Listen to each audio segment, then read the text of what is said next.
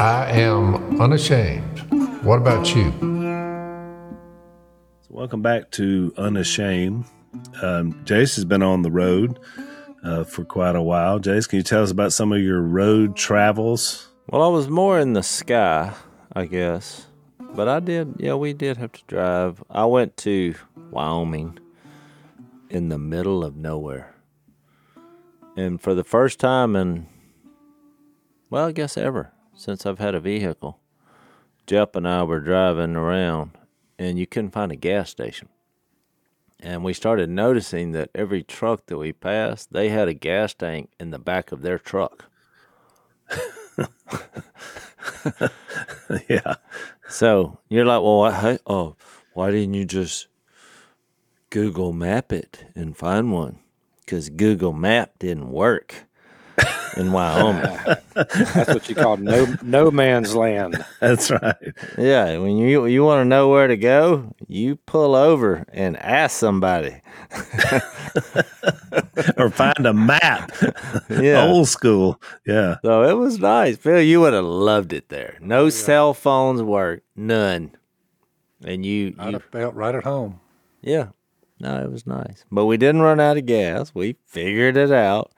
Because really, I had the times that the Google map would come up, it just basically said there was no gas stations anywhere around. And about the time we were going to run out, we just came up to an intersection and there was a gas station there. But it, it wasn't on Google map. Do, do the owners of the ranches, do they walk around on the cell phone talking to their, their working hands or? No, I never saw a cell phone. Yeah. No, they don't. That's, that's what I was asking before I go camp out there. Yeah. No, you would love it, Phil. We actually camped out. Then we went to Montana.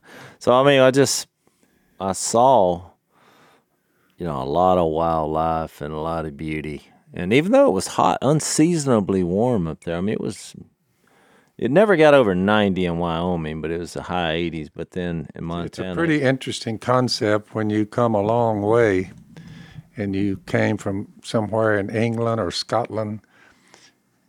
You rented or bought a wagon, got the women and the kids, threw them in the back, and started heading west. And you finally pulled up to a, a spot. You looked around, said, "Okay, well, it's a tough ride. We lost two or three of our family members, but we're here. Let's just mark us off. I don't know, not that big, couple of hundred thousand acres. yeah, Is that the way it went down? that's what it seems like. I asked that guy in Wyoming. I said, "You'd have I got I got in the wrong wagon. Is all I. I, I said, You'd have trouble loving your neighbor. And he said, Why is that? I said, Because you don't have any. Yeah, that's what I'm saying. They're uh, probably. I, I would think that more of them are God God fearing men than their predecessors all the way down here to the woods of Louisiana. Dad, my line about you for years uh, has been that you were born a hundred years later than you should have been. If you if you had been born in 1846, I think you would have been a probably. I mean, not that you haven't done well, but I'm saying you would have really loved life probably during that era. That see, that seems like your kind of existence. I don't know. I would think so. Did you? Were there ducks on on, on the water or in the sky above these states? Oh, yeah.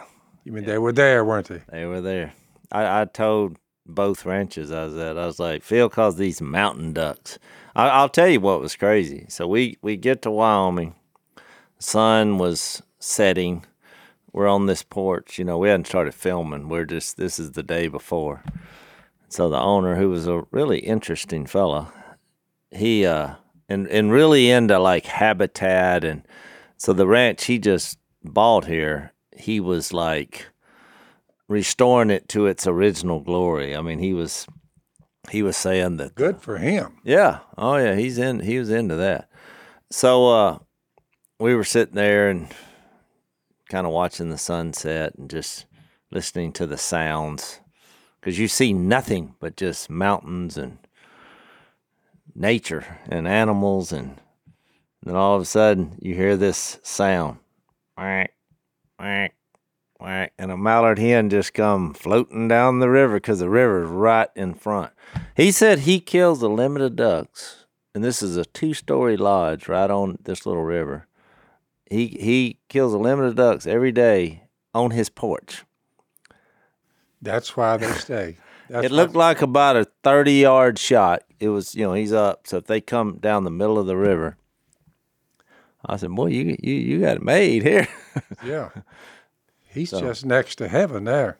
yeah, it's good. It's a neat place. Biggest He didn't need I- no. He didn't need any duck calls, did he? He just they just float by. I'm gonna That's the send him ultimate some, hunt. but yeah, So the nesting ducks had already, their broods are already there, and they're probably flying around little groups up and down. What yeah. was it, We like saw several rivers, ponds with big rivers or small rivers. small rivers. We we saw several mamas with the little ones behind her.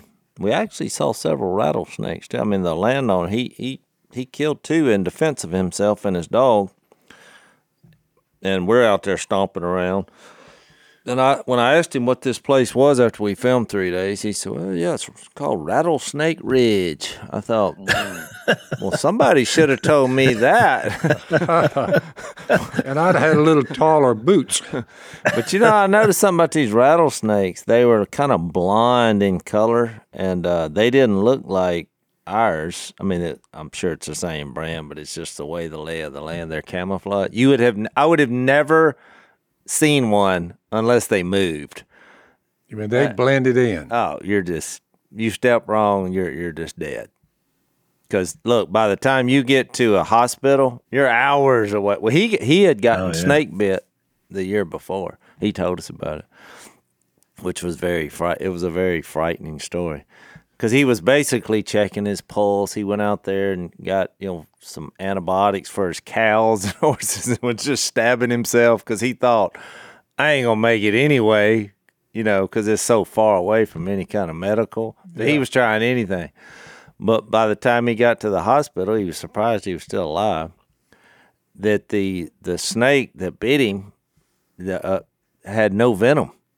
So he, and it still, you know, messed him up a bit, just the bacteria. Yeah. So he caught a break on that. What did it bite him on the arm? Bite him on the hand. He was moving a piece of pipe, and he just said, "I, I you know, you don't see them because they they look just like this kind of sandy ground." Yep.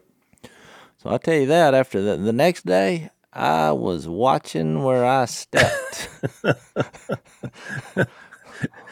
Jase, did your radar, did your ra- snake radar, was it on full alert after after hearing that story? well, it was so funny because Jep just on his own, you know, took some camera people one of the days because he wanted to go climb a, on the top of a mountain. I was like, good luck with that. Let me know how that works out.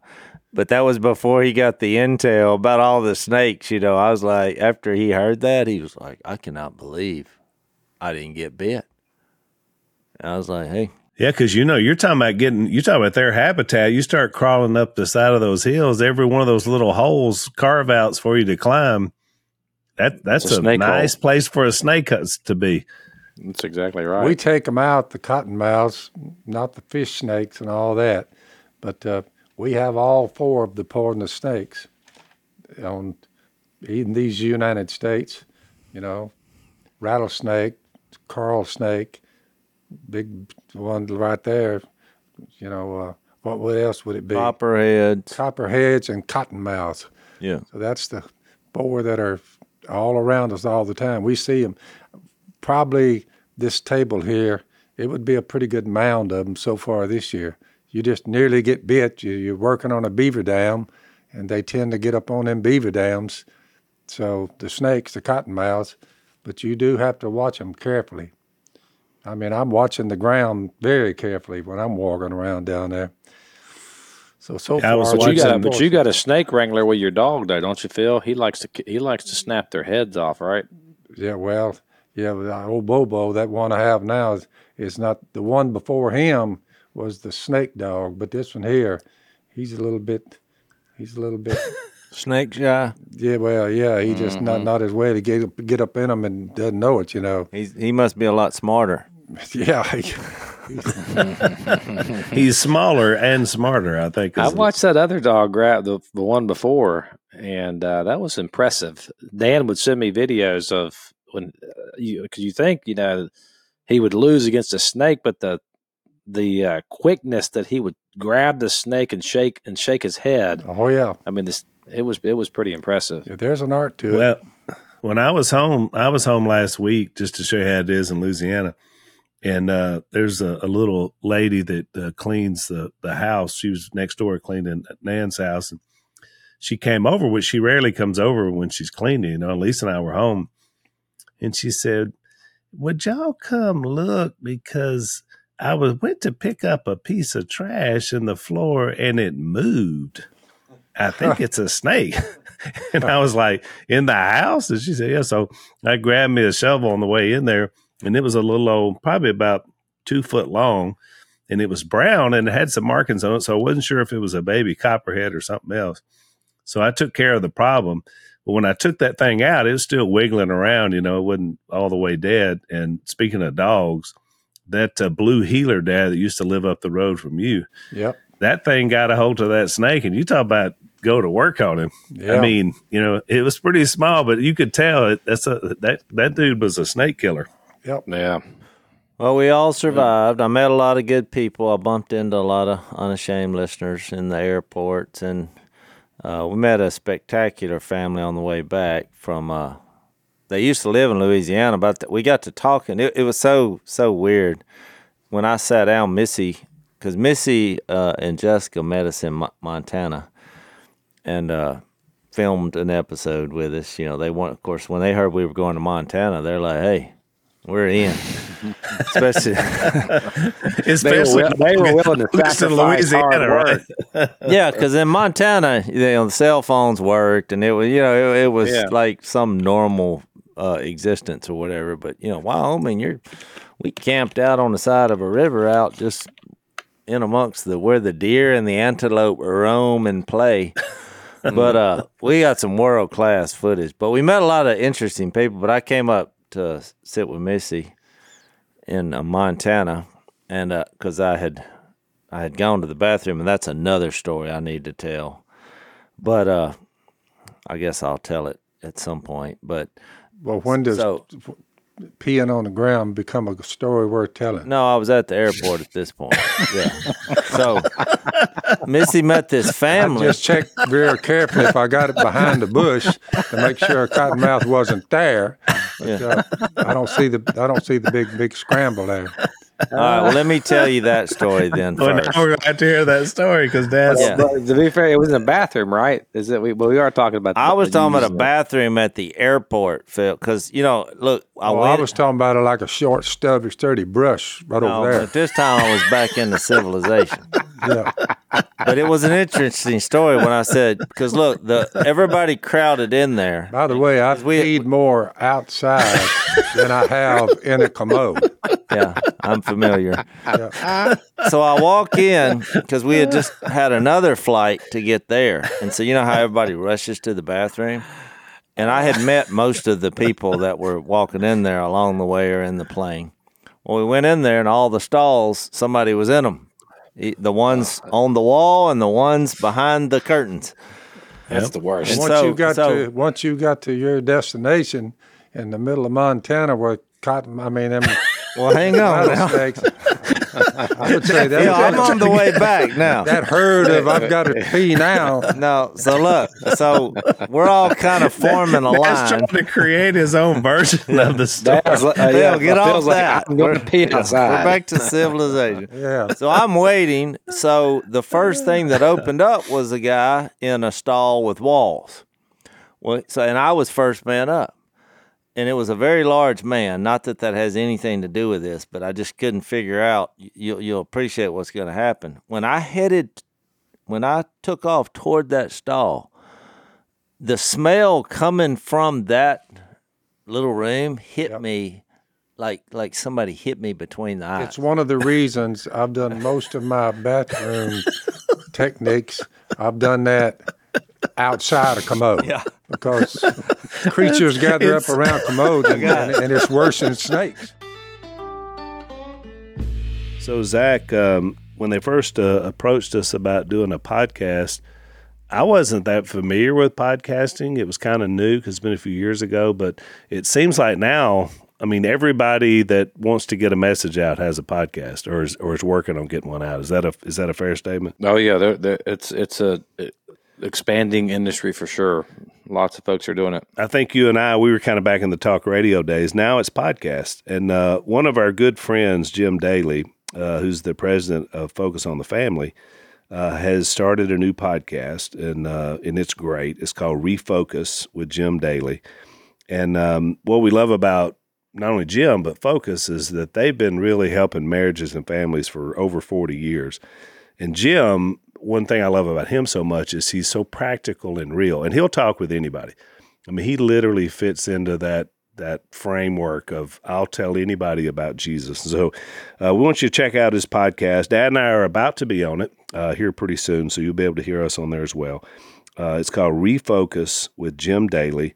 Going to talk about cancel culture, politics, also just Christ and what he can do in your life. You can find him on Spotify, Apple, anywhere that you listen to podcasts. That's Refocus with Jim Daly.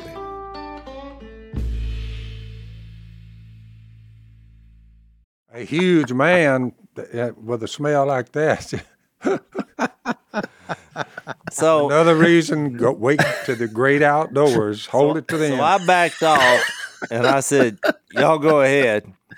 And I noticed man by man, he would he'd head toward it. Nope. How do you- Turn around. Next man, head toward it. Nope. Next man. Well, then we all got to giggling about it. And I was like, y'all, y'all were wondering. You thought you had to go really bad, and you thought, well, I guess Jase wasn't an emergency. I said, but now you know. And they said, we know. I would rather die of kidney failure than to go in that stall. Another good reason for being out in the in the thick woods. I love dad's dad. It's a typical dad uh, response. That's why I don't use stalls in uh, airports, boys. yeah. That's why I don't go. So look, here's what's here's what's uh, fun. Y'all all laugh, but when I got to Missy, who had met this really nice family, we were sitting there, and that guy, same guy, walked by, and I said, "Babe, you're not gonna believe this." I said, when I went in the bath, I said, "You see that guy right there?" And she said, "I do not want to hear a bathroom story." I was like, "No, this is you're, you're gonna." She's like, "No, I, gotta, I, I gotta hear this one. I don't. No, she wouldn't let me tell her." So I said, Mm. "Okay, she, you're out." So anyway, I met the Well, nice if she listened to the podcast, she would hear it, but I don't know if she listened. No, that's why she can't listen to Yeah. podcasts. She Yeah. doesn't want to listen to the stories. Yeah. But she met this family because I was like, "Oh, babe, you know them," and and it, the reason I said that because it was a real nice African American family, and the only reason, you know, 'cause we're you know in Jesus we're color blind, blind but I, I'm bringing that up is because I just thought, I mean, they were like mid conversation laughing, and I thought Missy must have known them, or, but she said no. She's like. Uh, I kept looking at the at the lady, the mom of the family across from me. She kept smiling at me, and so I thought, well, she must recognize me. Why does she keep smiling? And uh, so she said, I said something. You know, have I met you before? And and she said, no, I just smile at everybody. But uh, she said it made me think of Miss Kay. I mean, because how she's so engaging with everybody.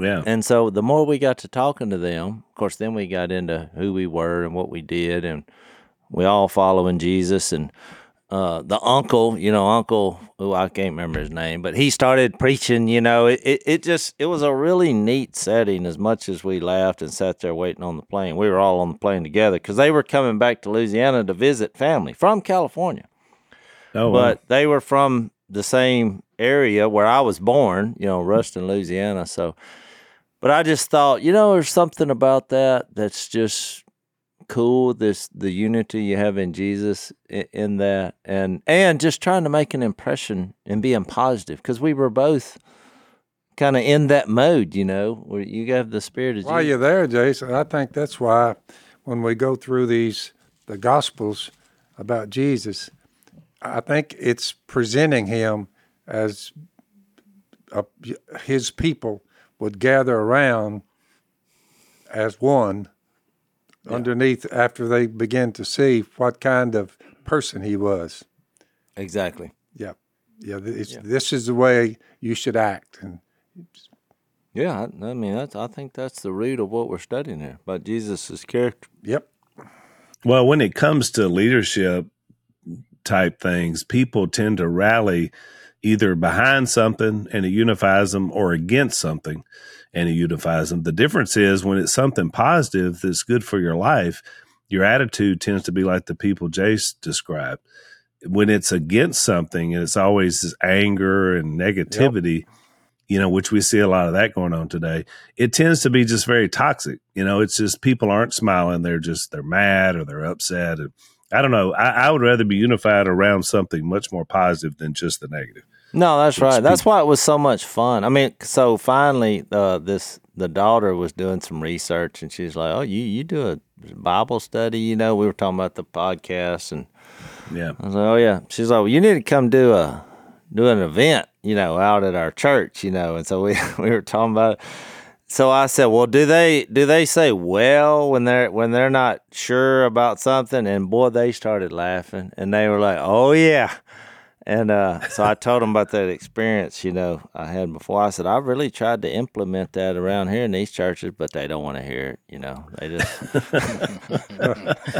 you know, they, they want to stick to the amen if you agree. If you don't agree, yeah. keep your mouth shut.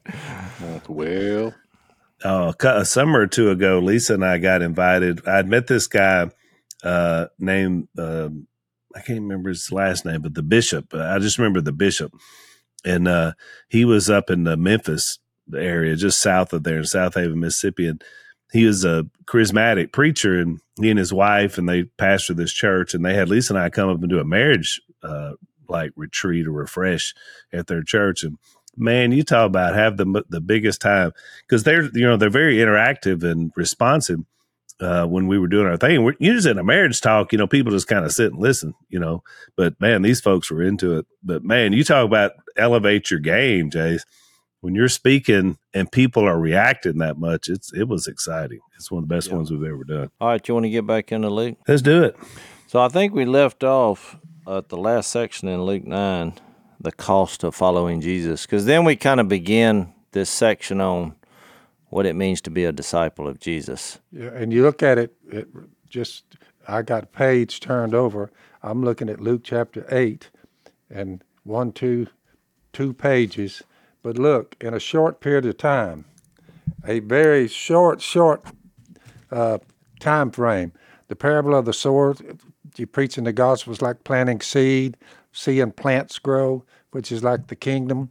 A lamp on a stand so you can see. No one lights a a lamp and hides in a jar or puts it under a bed.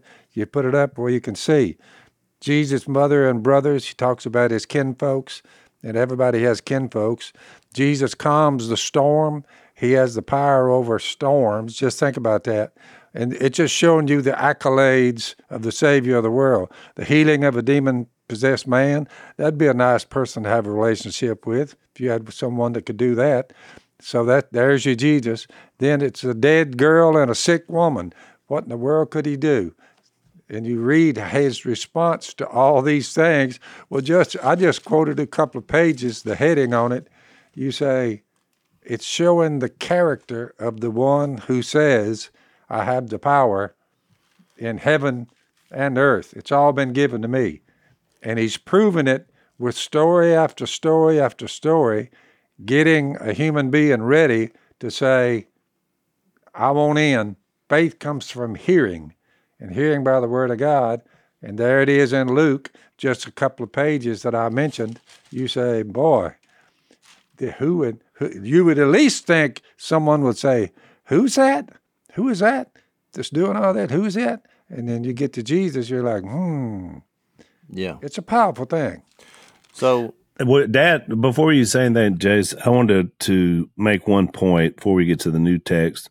Something I discovered when I was looking back in our study, because we got to this 951, which is a real watershed event, because you remember it said he resolutely set out for Jerusalem. Yep and and dad's been making the point leading up to this that this was a huge moment right? Because he's about to shift into his purpose. The biggest moment heading. there's ever been in, in, in man's history. Exactly. So that word resolute was interesting and i did a little bit of word study on it and it took me back to isaiah. So this is a prophetic text about this moment but i wanted to read it because it really helps you with the mindset of what we're about to talk about about the cost of following jesus as this is Isaiah 50 in verse 5 says this The sovereign Lord has opened my eyes, and I have not been rebellious. I have not drawn back. I offered my back to those who beat me, my cheeks to those who pulled out my beard. Yep. I did not hide my face from mocking and spitting. So these are all prophetic texts about what Jesus is going to face. Verse seven, because the Lord, because the sovereign Lord helps me, I will not be disgraced. Therefore have I set my face like flint. And by the way, that's the same word for resolute that we read about in Luke. I love that phrase. I set my face like flint, for I know I will not be put to shame. He who vindicates me is near. Who then will bring charges against me? Let us face each other. Who is my accuser? Let him confront me. And so it was just, and the whole text is about that, but just that one little Where's phrase that there. That's That's uh, Isaiah 50. Yeah. No, we Five were through eight. we were thinking just alike because what I was going to say is, you know, this goes back to what he introduced in the earlier part of chapter nine. So when he made the prediction that the Son of Man in verse twenty-two, you know, would be rejected, would suffer, he must be killed, he'll come back to life on the third day. Then he said to them, If anyone would come after me, and a lot of versions put disciple right there, even though it's not the word for disciple. But that's what being a disciple means would come after Jesus. He must deny himself and take up his cross daily and follow me. And you know, and then he goes through that whoever wants to save his life will lose it. Well, part of him resolutely setting out for Jerusalem implies that we resolutely set out for Jesus. That we're going to right. follow Yep. in his steps, and there's a death that we're going to participate in, and, and a new life. It it makes you think of that passage in Hebrews. I mean, uh, in uh, Ephesians four. You remember when he said, "So we put off the old self and put on the new self," just in a in a practical way. That that's going to become our journey in this resolute fashion. So I looked Yeah. up that word out resolutely in a purposeful, determined, and unwavering manner. Yep. So Yeah, that's why go. when you get to the last paragraph, based on what he said in 923 and following, and based on him resolutely going off to die, he then it, it comes up on what it means to be a disciple. Because when you think about that word, we don't I don't do we do we use that word anymore? Outside of talking about Jesus in our culture? Not that much. I don't think we do. Do we? No. Zach, you You have talking the about re- pulse on the culture. I mean, is that a word we use in anything outside of Christianity? I don't think we use it a lot if we do. I mean, it's, it's certainly not in the pop, language of pop culture, you know. Because it's really a No. strange word. I looked up every kind of uh, dictionary and just the meaning of the word in Greek, and Yeah. you know, it's this idea to you know learn, but learn by an intimate experience. So it's like it's not just that you're following. Usually we say, "Oh, it's a learner or a follower," but it's it's the reason we we don't use it. I think is because we tend to think when it comes to learning. Well, we go to school for that, and you're learning books. You read Yeah. some Yeah, books, it- and that's a human being saying, "I'm all in." I'm all in. Yeah. Yeah, and it and it's so much deeper than even like an idea of an apprenticeship or an internship. I mean, those are things we talk about. People sort of engaging into the following of other people, but those just don't seem to be near deep enough to catch the the depth of this idea and this reading.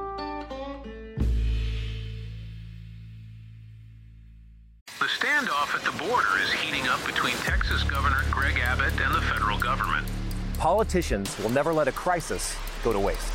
We have been invaded. The crisis is being used by Republicans as a photo op, by the Democrats to expand their voting base. More than 85% of everybody reaching the border is coming in. That's the definition of an open border. Just down the road, you can get in no problem, no Humvees, no armed guards. What people don't realize is there's a way around everything. The Blaze Originals team traveled to the Texas border, ground zero of the most controversial news story of 2024. With some experts estimating over 4 million border crossings in 2023 alone, we embedded with the Take Our Border Back convoy to investigate. What if the entire narrative you thought you knew was a lie? Go watch the real story of Texas versus the feds and how the elites use the border crisis against us by visiting realbordercrisis.com and use code TEXAS for $30 off an annual subscription to Blaze TV. You only find that kind of attitude Yeah. inside the kingdom. No, I think you're onto something. When you said it's all in, I think you're right because Jesus brought them in, his disciples, but then he sent them out, which is part Yeah. of really the foundation of the whole Bible. When, when you look at all the Old Testament prophets, they had an encounter, Moses at the burning bush or Abraham, and but then they all, you know, they had this intimate encounter, and then he sent them all out to do something Yep. in each case, and that pattern continues here. And that's why when you're getting to where we're at today, nothing's changed on that. Because really, Yeah. re- really, what I got passionate about in studying this, you know, in the in the nice, cool nights in Wyoming, was that religion today wants to just take Jesus in, put it on a pew a couple times a week, and it never goes out. Plus, here's the point: you still don't see it if that's all you get. If you're not resolutely Right. participating, I tell you the truth. Some who are standing here uh, will not taste death until they see the kingdom of God. You say, "Well, I have to see the kingdom of God." So you're looking at the King and what He's telling you, but it's all based on when you see a human being you're going to find out which side he's on and how resolutely he accepts this or he doesn't. Well, yeah, it really. It's going to come forth, and you can see it. It's like what you mentioned earlier, and uh, I'm I'm shocked that you mentioned this, just because I kind of thought the same thing. It made me kind of rethink how we even use the word gospel or good news today, because you mentioned it in- your thoughts while ago in review. In Luke eight, in the parable of the sower, you know the first verse is that they went around proclaiming the good news of the kingdom of God. Well, at, You at this see- you can see it. At this point, you know, today people usually only equate that with the death, burial, and resurrection of Jesus. Well, he hadn't even died, and been buried, and raised. He this was right before he predicted that he was going to do that. So it made me Yeah. just do this this study on the word, and I I was shocked at what I found because I, I found that you know there's a there's a gospel uh, according to Caesar Augustus when he was elevated, and all that was was when he became the emperor or king. Well, he had all his people go out and declare that, you know, the good news of Caesar Augustus. Because whether you thought that was a good thing or not, it was basically a history changing future for everyone involved because he's going to be your emperor whether you like it or not. Yeah, and you know? what's the text that says you, you can, uh, based on what you, you, you're not far from the kingdom of God. You're not far from it.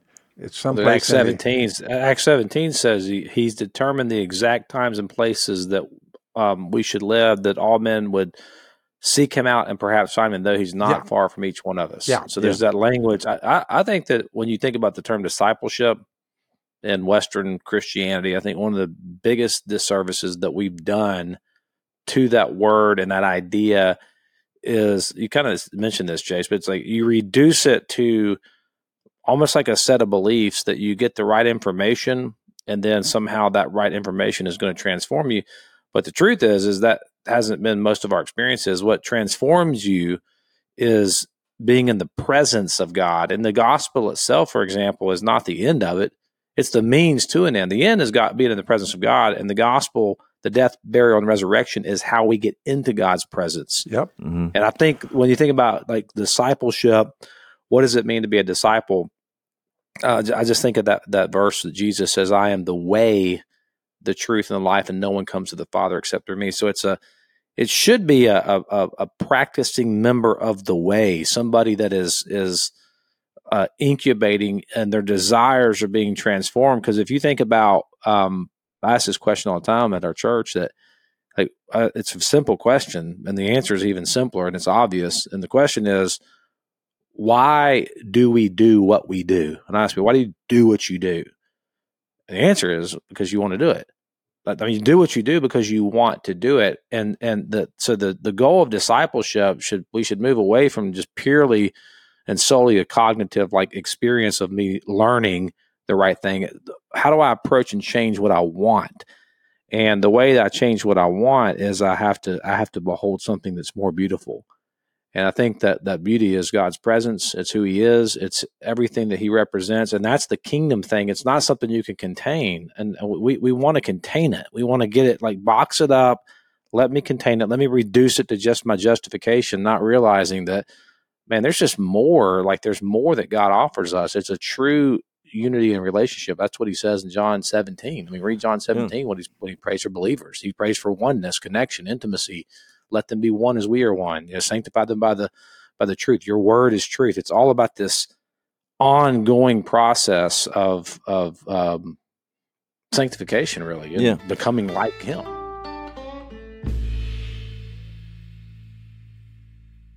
And even in this, the word you just mentioned about the way, you know, when I looked up, I looked up the Greek words that are used for disciple, which you know, learn from a person by experience, who is the object of knowledge, is it's not just you're you're reading his manual.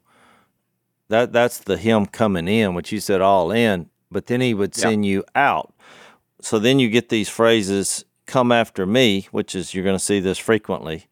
Anyone who would come after me. And then you're going to see, you know, follow me, like where we're at Luke 9 57. When the guy came up, he said, I'll follow you wherever you go. So I looked up that Greek word. Well, wouldn't you know it, it's a specific road or way, it, which is to your point, but it's a person that you're following. And so we're setting up him sending out not just the 12 like he did at the first part of chapter 9, but then he sends out the 72 in Luke 10. And so the reason I made a big deal about that good news is because I realized when they were proclaiming the good news of the kingdom, it was not unlike what was happening in this culture that you go announce that the king is here. And just to give you an illustration of of how that was, you know, when I was doing this research, you know, the famous the most famous story we know of, and this will be familiar as I as I tell you about it. So in the Battle of Marathon in 490 BC, you had the Athenians from Greece versus the Persians. The Persians were favored. So everyone in Greece was in panic mode because there, there's a war going on and they're fixed to be invaded. Well, to everyone's surprise, the Greeks won. But back then, you know, they didn't have cell phones. So they had to find somebody to go announce to Athens that we won because chaos, you know, everybody's getting their stuff. It, it's panic, riots in the streets. Everybody's getting out of there. So they picked this fella who ran 20 some odd miles. So you've probably already made the connection. This is 490 BC. So when you know when you think marathon today, and they that this this happened. The idea of this happened 2,500 years ago. He runs the how far? How many miles was it? 26 miles. Yeah, 26 miles roughly and he says, Rejoice, we've triumphed. And then he fell over dead because he had run 26 miles. He, he ran the marathon. But it made me realize, you know, and they call that he declared the gospel to, you know, to everyone. But it made me really think in a practical way. Here we have Jesus, and you have this concept of us, you know, being drawn to him, which is not, none of this has changed even though he hadn't died and been buried and raised, he's still drawing people. You read the John 12 passage, you know, that he would, him being lifted up, he would draw men to himself. And then what does he do? He, he sends us back out. Th- this same thing is going on. I mean, yes, he eventually dies, is buried, and resurrected. He pours out the Spirit. His Spirit lives in us. Then we become like him. But it made me realize how much more that we have a responsibility responsibility is a bad word. We, we we just have like the guy running the the marathon. Yeah, this this news is so much greater than any Yeah. other proclamation, any other good news. You know, in their cultures, this is what you did. You had to get the word out that there is a new regime, there's a new king. Well, this is the Yeah. King of Kings. That's why the Apostle Paul nailed it when he said, The acts of the sinful nature are obvious. And he has a list that you can observe. And it starts with sexual immorality, impurity, debauchery. You, that's right there in front of you. And it's obvious. Then he said, But when, when, when if you want to see the kingdom, the fruit of the Spirit is love, joy, peace, patience, kindness, goodness, faithfulness. Against such things there is no law. You got that. Well, right after that, he said, Don't be deceived. God cannot be mocked. You have two things you can look at, two groups of individuals. One of them, the acts of the sinful nature are very obvious with them. And the other one is love, joy, peace, patience, kindness, goodness, faithfulness, gentleness, self control. Don't be deceived, verse 7 of Galatians 6. God cannot be mocked. A man reaps what he sows. So you have these two groups. You can spot them. You say, Can you tell a difference? You say, right off the bat, it's obvious who that group is. Never seen a group like that before.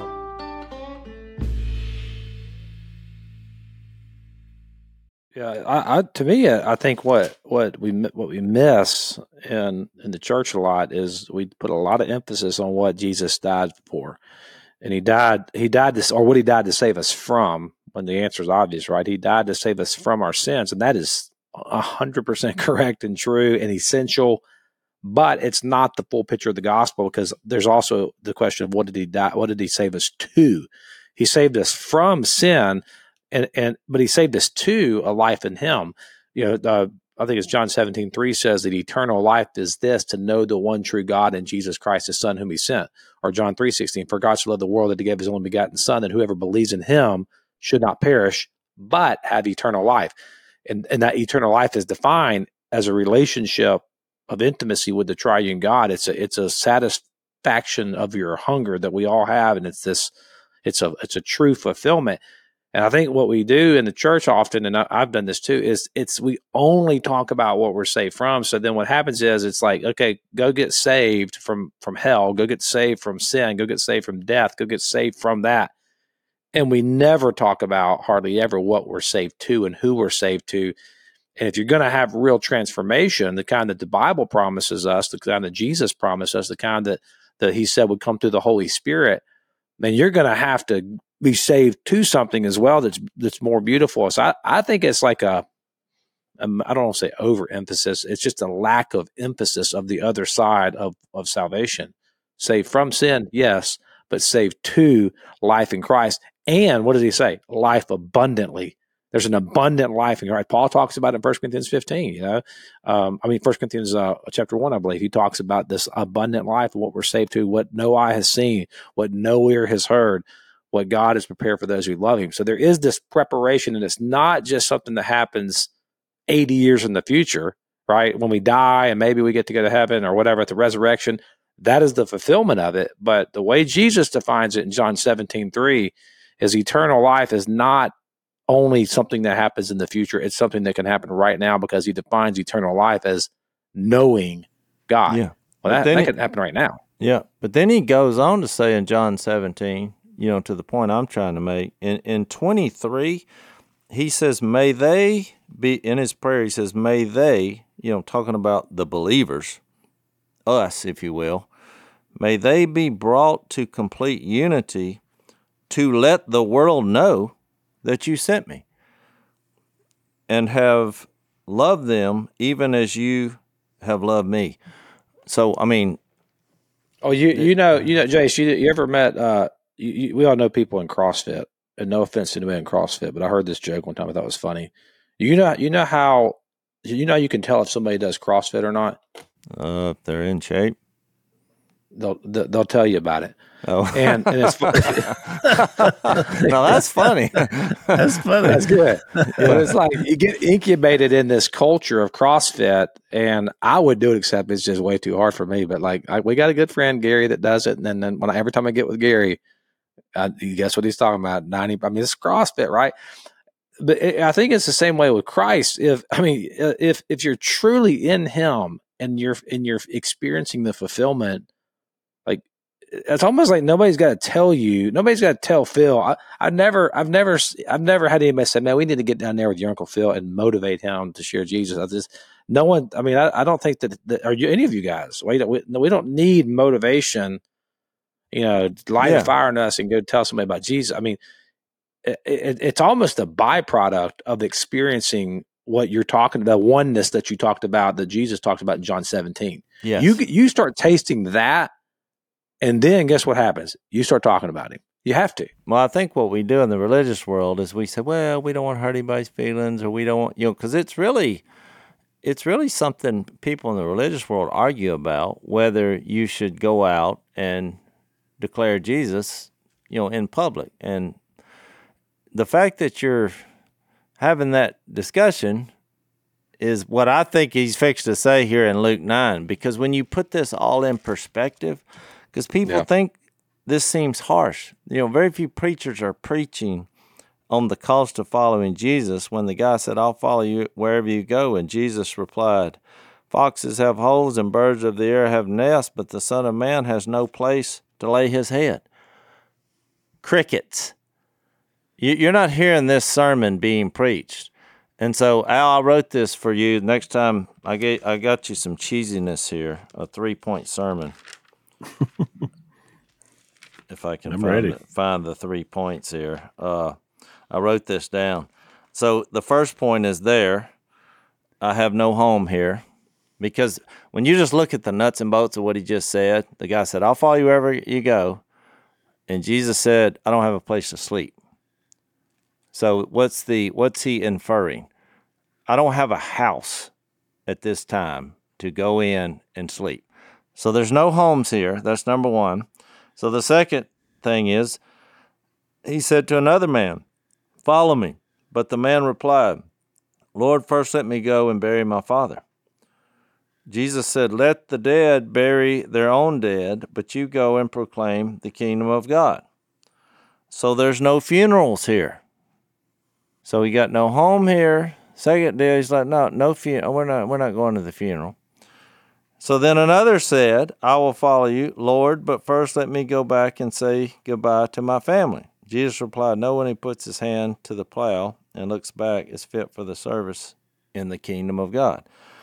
There's no goodbyes here or there. There's no funerals here or there, and the the no home. It, you know, you get to that verse that our citizenship is in heaven, and the reason I did that in those little cheesy points is because what he was trying to get him to see is this same thing that Al read, which is when he resolutely set out to Jerusalem, that was going to imply that we were resolutely going to go down the same path. We're going to die. We're going to bury and- be raised, not because we did it, because he did it.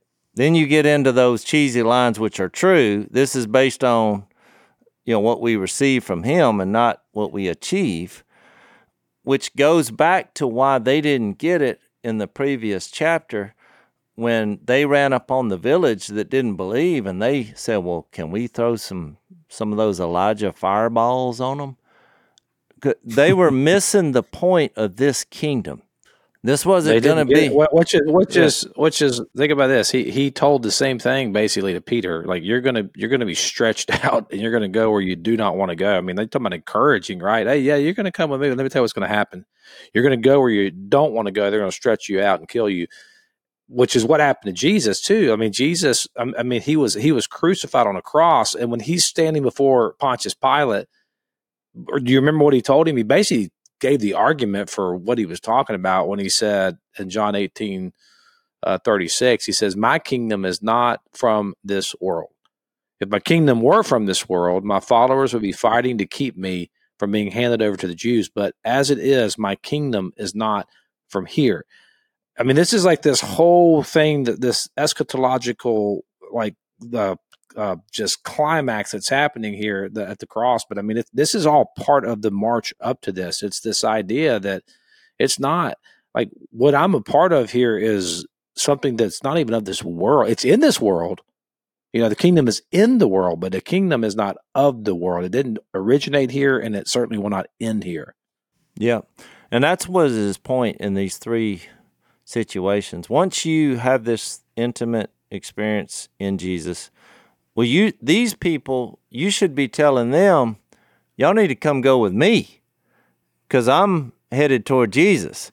It doesn't seem that harsh once you prioritize the declaration that the king of heaven is here on, on earth.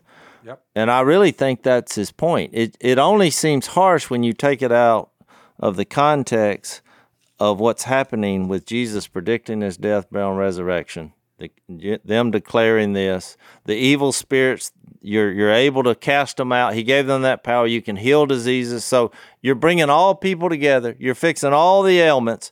And so then you get to the next chapter because you would think they get this by now, and then they have that power and they start bragging to Jesus, "Hey, even the demons submit to us." And what did he do? He rebuked them. He He's like, "Don't be," snout. because it was to us. And so you can Yeah. do the same thing in in churches. If it's about you and your ministry and uh, you know your performance, then you get that attitude of when someone doesn't agree with you. Well, what do you want to do to them? You want to fireball them. When they do submit to you, you want to you know have a dance because you're like, look how powerful I am. So that's why it's only in light of what he did in Luke nine. I must die. I must be raised. You come to me, and then I'll send you back out. Let Yeah, us it basically- not become weary in doing good, for at the proper time we will reap a harvest if we do not give up. Therefore, as we have opportunity, opportunity, and we have a lot of them coming through life as we live here as a member of the kingdom, let us do good to all people, especially to those who belong to the family of believers. You're like, we, you, you come together under one head and you have the same heart.